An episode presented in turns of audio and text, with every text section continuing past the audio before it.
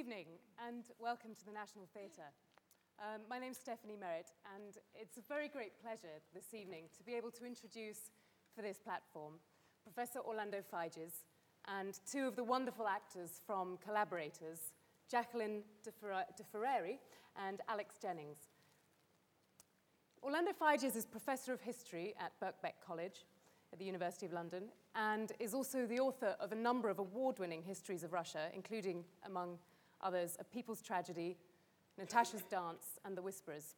But his new book, Just Send Me Word, is something a little different, and I'm going to leave it to him to introduce it to you. Please welcome Orlando Figes.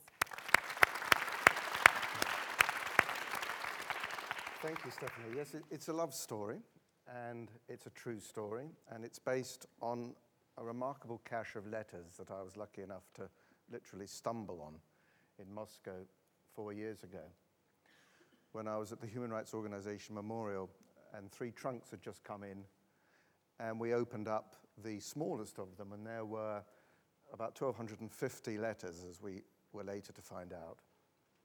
Although at that time we could only weigh them, we didn't know how many there were. And these letters, it soon became apparent, were really very, very, very special. They were exchanged between Lev Glebovich Mishchenko and Svetlana Alexandrovna Ivanova uh, between 1946 and 1954, when Lev was a prisoner in the Pechora labor camp.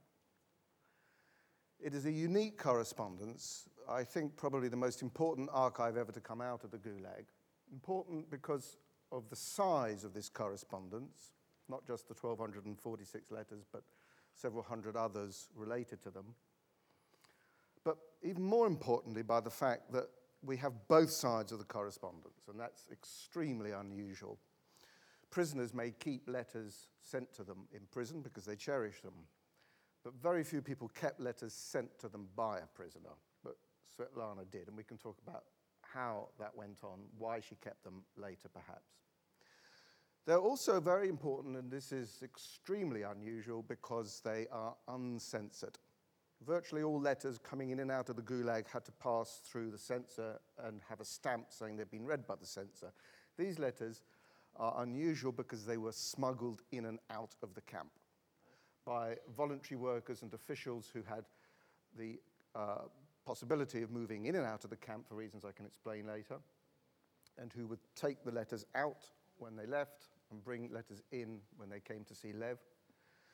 And so they are not just uncensored, but they are, as Lev and Svetlana become more confident about that smuggling system, extremely candid about conditions in the camp.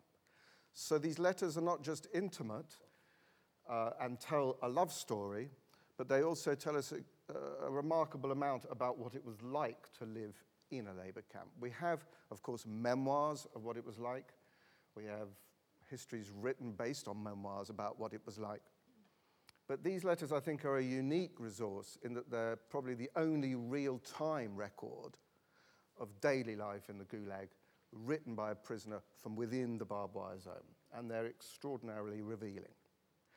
But I think perhaps the single most important characteristic I would point to in these letters is their beauty. They are extremely well written. And that's because Lev Glebovich and Svetlana Alexandrovna were exceptionally remarkable people. They met in 1935 as first year physicists at Moscow University. At that time, perhaps the best physics faculty in the world, Andrei Sakharov was to be in the year below them. They didn't fall in love overnight, but they began to court, to go with their group of friends. It was quite a chaste relationship, I think.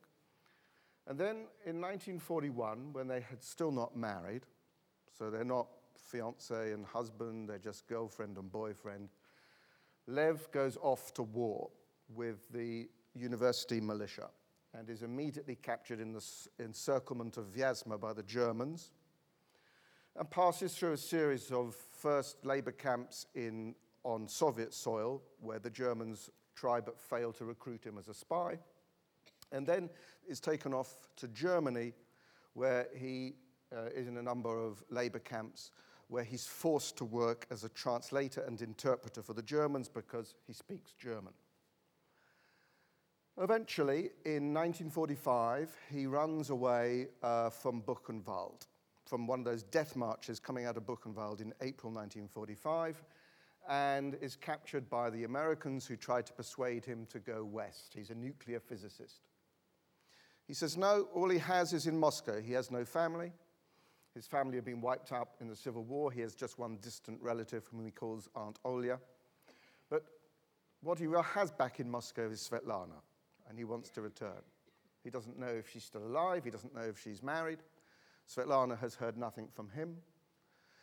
But he wants to go back for her and is repatriated onto the Soviet territory in occupied Germany and is immediately arrested by the Soviets and put into what they call filtration camp, where they weeded out collaborators.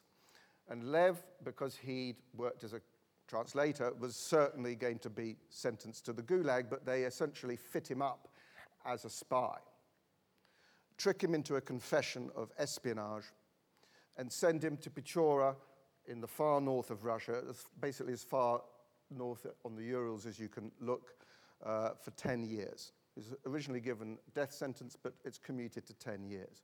Pechora was an important part of the Gulag settlement of the far north. It was a wood combine where timbers floated down from Arctic forest colonies were processed into wood uh, and made into furniture. And Lev spends three months hauling timbers out of the river. Probably would have died if he'd done it much longer, but then is saved by a remarkable man, Strelkov, who runs the laboratory where they're trying to speed up the process of drying the wood and because of his scientific expertise, is eventually put into a team running the electric power station. And this gives Lev the first opportunity to write. He doesn't write to Olga because he's frightened she might be married. She might not want to hear from him. She may be dead for all he knows. So instead, he writes to this distant relative, Aunt Olya, to ask after Svetlana. And a few weeks later, he receives a letter from Svetlana, and she says yes. She's alive. She's been waiting for him all this time. Lev, his head spinning, doesn't sleep that night, and he writes to her at 5 a.m. the following morning. Pechora, 9th of August, 1946. Sveta, Svet, can you imagine what I'm feeling now? I can't put a name to it or measure the happiness I feel. The 8th has always been an important date in my life. You see, I've become a fatalist. And now it has become a joyful date. I went to get the letters for our blog and was not at all jealous of those who received letters because I didn't expect anything for myself. I had got a letter from Aunt Olga on the 31st and didn't expect anything else until the start of September. And then, suddenly, my surname and as if it were alive, your handwriting. For three years, I had managed to keep safe a tiny scrap of paper with your handwriting. It was all I had of you until it was confiscated in the full search at Buchenwald on the 3rd of July 1944. I lived with the hope that you were still alive and that I'd see you again. But on your last birthday, which I celebrated at a difficult moment in the interrogation, I resigned myself to say goodbye to you. I carried on denying myself any hope, not only of our ever meeting again, but even of my ever hearing anything about you. Sveta, if you could only imagine, understand what an interrogation really is. It's not just a question of physical sufferings, I never experienced those, but what it feels like in the soul. Did you know that there's something worse than death? It's mistrust. But I'm getting off the point. And so, anyway, I said goodbye to you. But I couldn't hold out without you. Eight months later, I wrote a letter to Aunt Olya, just on the off chance, without much hope. And I asked her about you. And then on the anniversary of that foolish day, on the 31st of July, 1936, when I nearly drowned and I had to be pulled out of the Istra on my way to see you in Boriskova, I was saved again. I had never expected such an affectionate, warm hearted, and maternal letter. In fact, I hadn't expected a letter at all. Aunt Olya wrote all about you, you alive. in the conversation that develops between Lev and Svetlana, Svetlana talks a lot about Lev's humiliation and his pride. I think we can already see in that letter the sense of humiliation that all prisoners feel that they're abandoned, that no one wants to hear from them. And that's why Lev didn't dare write to Svetlana to begin with. But he, I think, sees in her letters a form of salvation. And he refers back to an episode in 1936 when he had nearly drowned and had been saved from the river. Svetlana's letters mean for him that someone is waiting for him. He feels that she's living for him through these letters, and that gives him reason to hope. And Svetlana says in one of her first letters how she's trying to give him that hope, to instill in him that optimism. Levy, I have always believed in you, in everything.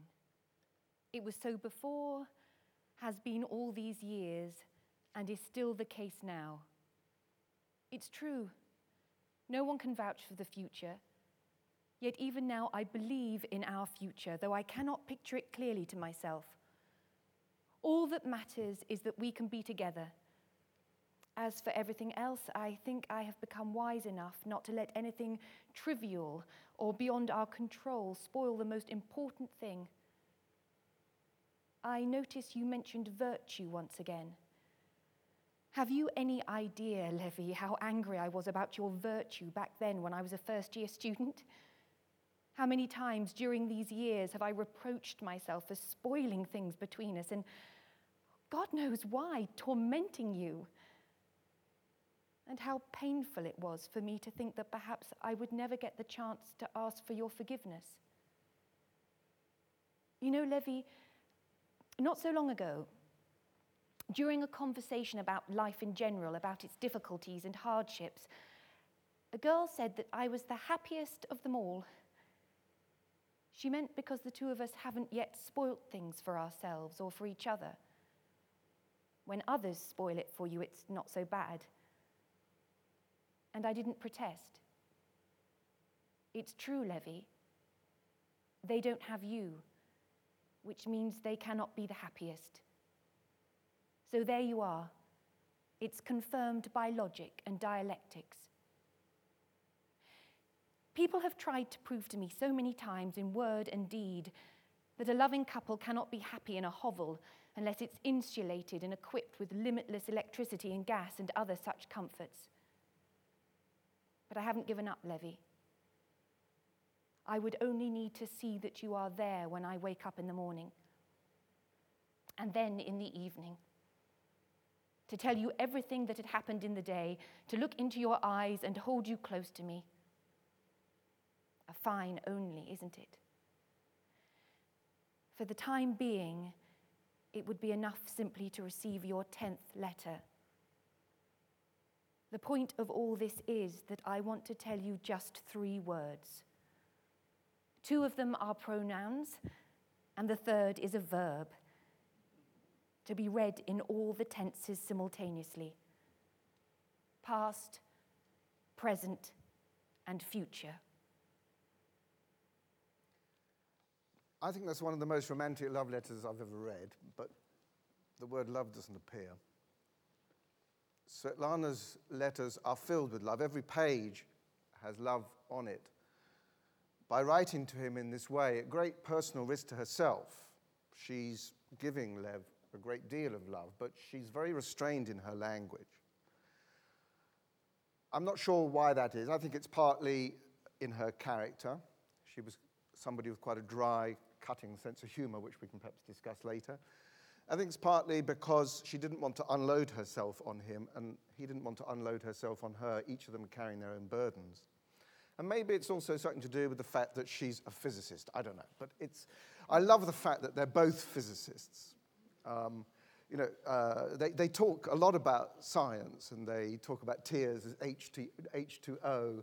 They don't gush. Uh, Svetlana says at one point that she thinks sentimental words about love are just some sort of commerce.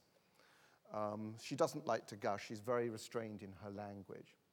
Lev is rather more emotional, and I think that's understandable. He's sitting in a labor camp. Le- Svetlana's going to work every day looking after elderly parents. She's a busy person. Lev is sitting there yearning for her, no doubt wondering what Svetlana's up to, t- terrified something might have gone wrong if he doesn't hear from her. So he tends to be more emotive in his language. And we'll see that in the next letter, where they're having a conversation about losing time, really. And Lev writes this Sometimes when I write to you, Sveta, I look at the people around me in the camp, all of them living in circumstances and surroundings so different from what they were used to once. Their spiritual outlook has changed beyond recognition. This is not a matter of aging, of changes a person must go through with age. It would be bad if they didn't. You once said, and quite correctly, you were sitting at your table with principles or thermodynamics, I've forgotten exactly. But I remember it was evening and a table lamp was buzzing, and I was standing near the piano. That without changing over time, people would not become themselves. What can I say about you, Svetushka? That I see you every day, that I know how you used to be and how you are now and that although I will regret every graying hair on your head, although every additional crease in the corners of your eyes will hurt me, these things must occur. And when they do, they will not take anything away from how I feel about you. They will only add something, something new but yours. Does it really matter if this is called old age?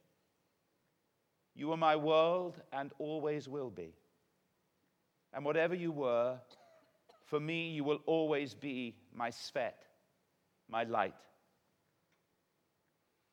Svet in Russian means light, and he often played on that. It wasn't just uh, letters that were smuggled in and out of the camp, Svetlana herself was smuggled in and out of the camp. Not once, not twice, not three times, but in fact five times, and it's all documented in the letters. This is absolutely unprecedented. No one has recorded anybody being smuggled into a labor camp. It was dangerous enough for Svetlana to write with a convicted spy. Her industrial research work in synthetic rubber, quite important in the Soviet Union where tires are needed in all conditions, was already deemed a military secret. So if she was caught corresponding with Lev, she would be in deep trouble. But to be caught smuggling herself into the camp, and I can tell you how she did that later, would certainly have landed her in the gulag herself. There were immense preparations needed for this uh, first trip in 1947. And one of the people who played a role in this was the mother of another prisoner. And Svetlana writes to Lev with the first letter she can know for certain is going to be put directly into her hands by somebody she knows, which is Gleb's mother. And so in this letter, she's a good deal more candid than she has been in previous correspondence. Levy, Gleb's mother visited Aunt Olga and said she would leave for Petra on Wednesday. So here I am, not even knowing what I should write to you. That I miss you, but you know that. I feel I am living outside time, that I am waiting for my life to start as, this, as if this were an intermission. Whatever I do, it seems like I'm just killing time. I know this is not good. Wasting time deliberately or carelessly is unworthy of a strong person. It is also a fatal mistake because you can never bring back lost time. I must live, not simply wait. Otherwise, when the waiting is over, I may well find myself incapable of building our life together. I have always had this fear the fear that love is not enough. One must be able to love, yet also to live together, and to live in this world, which will probably always remain cruel. Yet it seems to me that despite time passing, I have become neither stronger nor more intelligent. I do at least get less worked up about such things as my own stupidity or about being true to other people I love. however far away they are from me, which in the past caused me to torment myself and others. You too had to suffer on this account. I've lost a lot of H2O over silly issues such as these. It seems to me that I am not strong when I have to wait or when I am angry. That's why I don't now feel that I am standing firmly on my feet. I need you to lean on in sorrow and in joy. We have to get through this together, walking arm in arm as we used to do. Though I think then I didn't lean on you. I was not heavy on your arm. Am I right? It is not kind of me to write like this or to ask for something you cannot give, which can only bring you pain. I am tired, not just today, but in general. I need support, even if only through these letters, which are a conversation between us.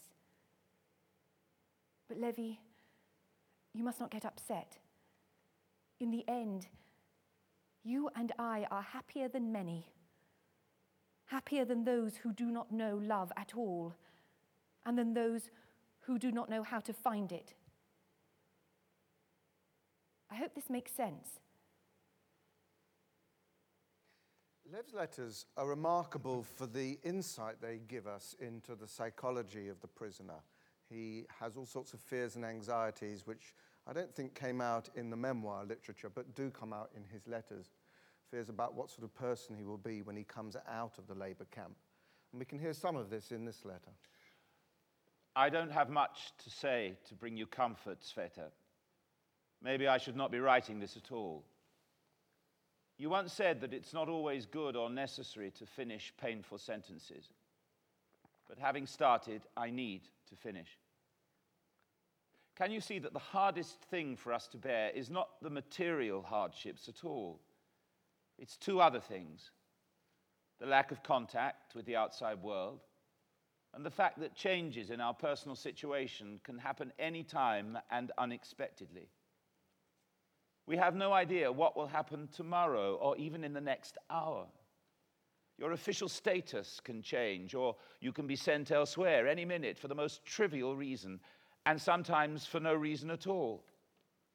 What happened to Strelkov Sinkovich, he had to leave today, and the multitude of others is proof of this. It's interesting here in a tragic sort of way because everything in normal life is magnified.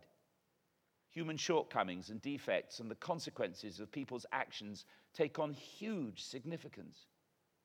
There are virtues too, of course, but inasmuch as they don't play a great part in normal circumstances to begin with, here they become so much rarer that they start to disappear. Ill will turns into hostility. Hostility takes the form of wild hatred, and pettiness becomes meanness, eventually leading to some crime. Abruptness becomes an insult, suspicion, slander, money grabbing, robbery, indignation, rage, sometimes ending in murder. Any remotely positive activity becomes pointless and unnecessary from both a selfish angle and a general one. The most one can hope for is something quite dull, like the duties of an usher in an out of the way provincial theatre, which at least leaves you 16 hours a day for your personal life and brings in a little money too. Oh, Sveta, it's such a sunny day today that it seems all this nonsense I have written is of no use to anyone. Svetlana makes her last visit to Pechora in 1951. Three years were to pass without their seeing one another after that, and so they live through their letters. And increasingly, their conversation is about how they're going to live after, if he's released. She has no guarantee about that. And so, one of the themes they talk about is living for but also without each other. How are they going to live if they're not going to see each other? So, we close now with a sequence in a conversation about that, beginning with Svetlana. I can't decide if it's bad to think of things that are purely for pleasure, to dream of spending time with no purpose. Because right now, what I really want more than anything is to be healthy for our life in the future. Conditions are hardly going to be easy, and I'll need to be strong and resilient. Maybe that's just an excuse for laziness. I usually prefer outings that have a purpose, picking mushrooms and berries, or reading a specific destination to aimless wanderings. But now I have only one goal to wait for you. The word wait is too passive. Heartache drains my energy and stops me from getting on with life.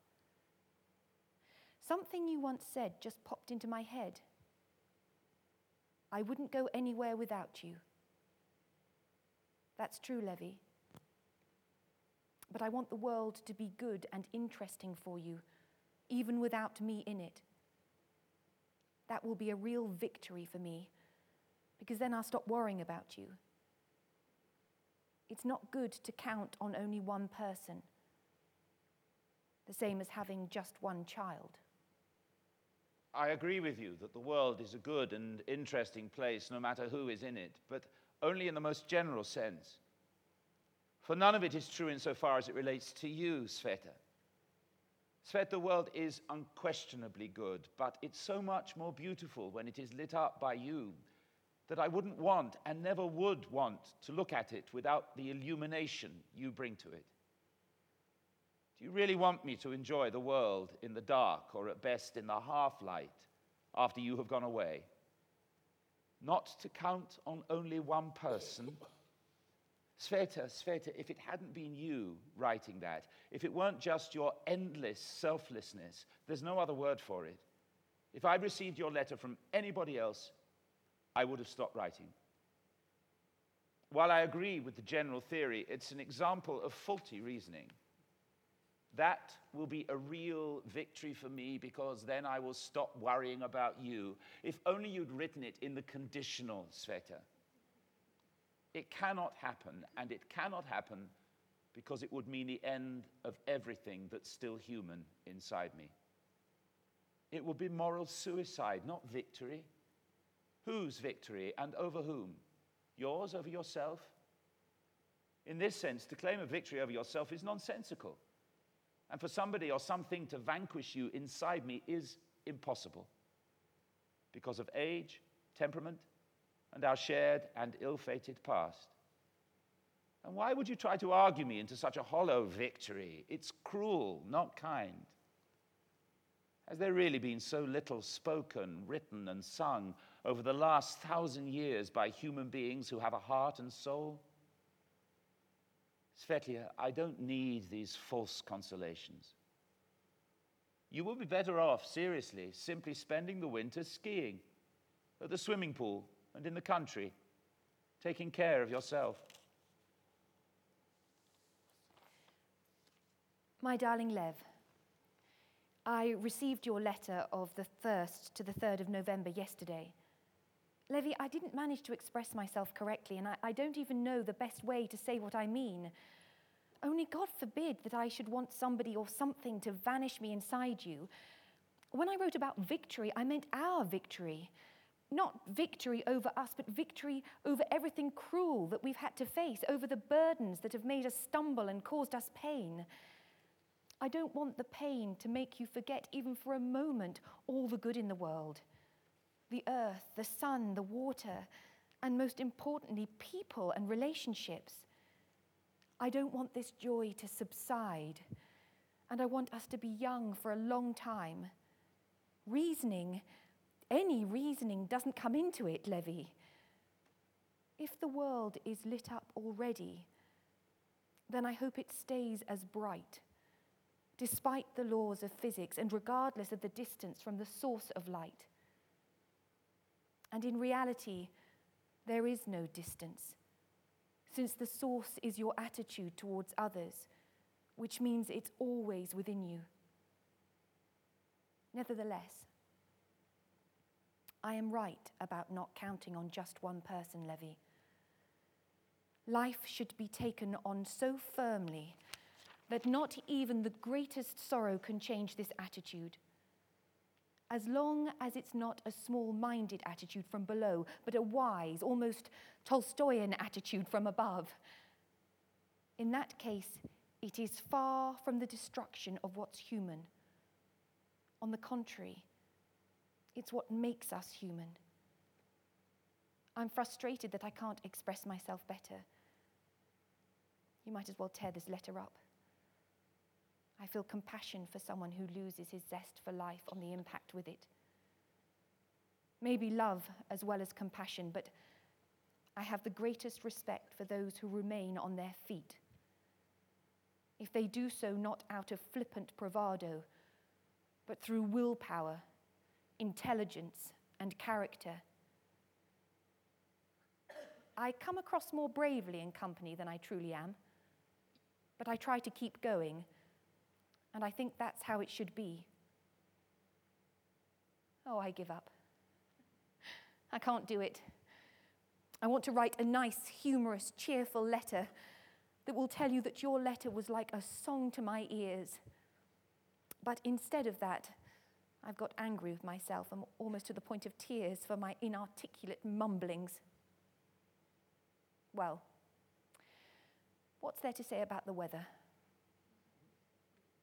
only that it is horrible.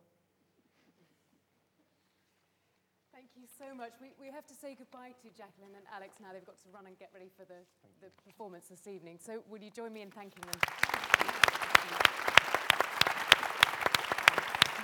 Thank you. Thank you.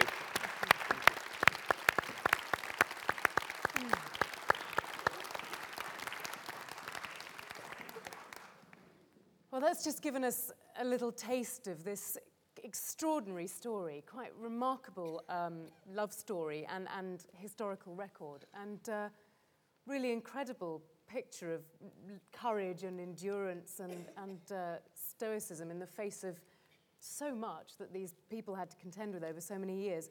Um, you must have thought it was, you know, all your Christmases at once when you found this trove of letters. Can you tell us a little bit about how you went about, you know, these over a thousand letters, how, how you went about finding the narrative through this and how much research you had to do to fill in the gaps?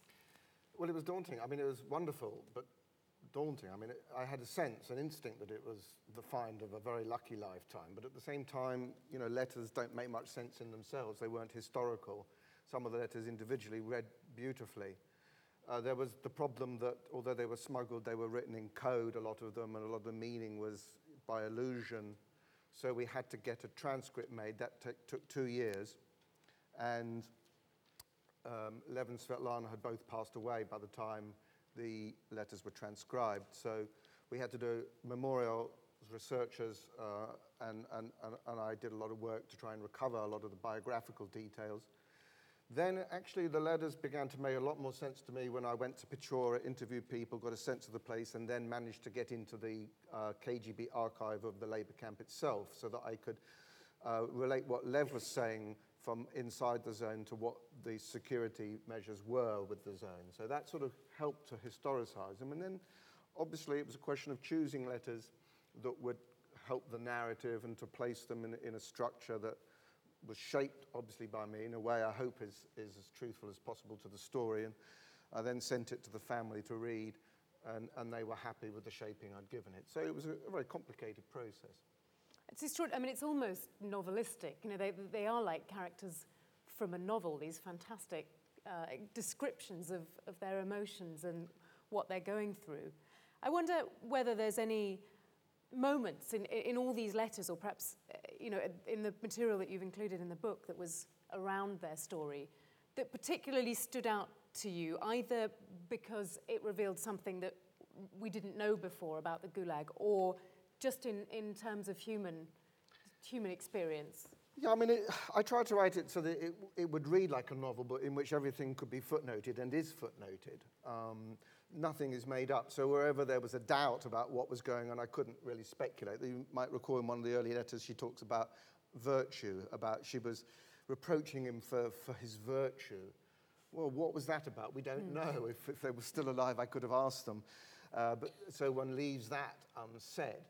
Um, I think obviously, there were a lot of things that came out of the letters that revealed life, daily life inside the camp that were, were a revelation to me. Um, also, I think that just sort of being able to, it's an extraordinary privilege as a historian to be able to sort of enter into the emotional life of other people. I've not had to really do that to this, to this level. I mean, novelists mm. can invent it, and if these are true people, you have to, you, you're almost sort of prying on their emotional life. But sometimes the letters, if I can give one, one just example, because it says a lot about, about life inside the camp, and it also says a lot about their relationships. Svetlana's spending a lot of time gathering um, food, medicines, uh, vitamins for, for Lev to send in parcels. And in the conditions of post war Moscow, that's a great sacrifice to be made. And Lev is trying to tell her, don't, don't do this. But she's then saying, oh, but I want to do it. It's the only thing that gives us pleasure. And there's one letter I'd quite like to cite to you, if I have a minute to do so, because it actually also says something about Svetlana's tremendous sense of humor. Um, I met them. I went to see them in uh, 2008, and we'd filmed about a week's interviews with them. I would like, like to have shown it to you, but we couldn't set up PowerPoint. And Svetlana, even then, at the age of 92, had a wonderful sense of humor. And I think it comes out in this letter where she's saying what she's sent in the parcels. As for the parcels, don't try to stop them. For us at the moment, it's the only thing that brings any kind of satisfaction. All the others in our lives may be necessary, but they don't bring any kind of joy. Mama has asked me to tell you what was in the parcel that was sent on the 20th. Here's the list a white shirt, warm socks, lined trousers, a towel and headscarf, soap, toothpaste, a brush and comb, slippers, thread and buttons, two tins up to a kilogram of tinned food and a box of chocolates with strange packaging, as I told you, but Papa insisted on it because of the rats, paper and a textbook, pencils, pen and ink, glucose, and ascorbic acid, vitamin C to the unenlightened. Eat it, for God's sake. uh, we've got to be very, very strict about our timekeeping because of the um, production going up uh, later. Um, but I wonder whether, just before we uh, open it up, for, I think we'll have time for a couple of questions from the audience. Um, but I think we're all dying to know, and you've kind of given us a little spoiler there. Did they get their happy ending? It's a story with a happy ending. Um, Lev is released in July 1954 because he's a political prisoner. He's not allowed to go back to Moscow, so he settles in a village about 100 kilometers away. And then, like Lev, uh, like Svetlana being smuggled into the labor camp, he's smuggled into Moscow to visit her. And eventually, in 1955, he's amnestied and can marry Svetlana at last. They have a daughter born the following year, and Nikita, who's still alive, born in 1957. Lev returns to scientific work, not at the level of high powered nuclear research that he'd been engaged in before the war, by 1956, the world of nuclear physics has moved on, but he goes back to Moscow University and works as a lab assistant and works there for 34 years. And um, in 2000, he begins to write his memoirs, is helped by Memorial, begins to see these letters, which I don't think he'd ever seen before as of historical interest. He'd seen them purely private, but now sees their significance and donates them to Memorial. Um, I do a week's interviewing with them in 2008. Lev dies in uh, 2008 and Svetlana in January 2010, and they're buried side by side in a, in a cemetery in Moscow. Wow. So it's a fantastic story, and um, obviously do buy the book if you would like to hear some more of that, and Orlando will be signing copies in the stalls foyer. Um, thank you again for coming, and please join me in thanking Professor Orlando Figes.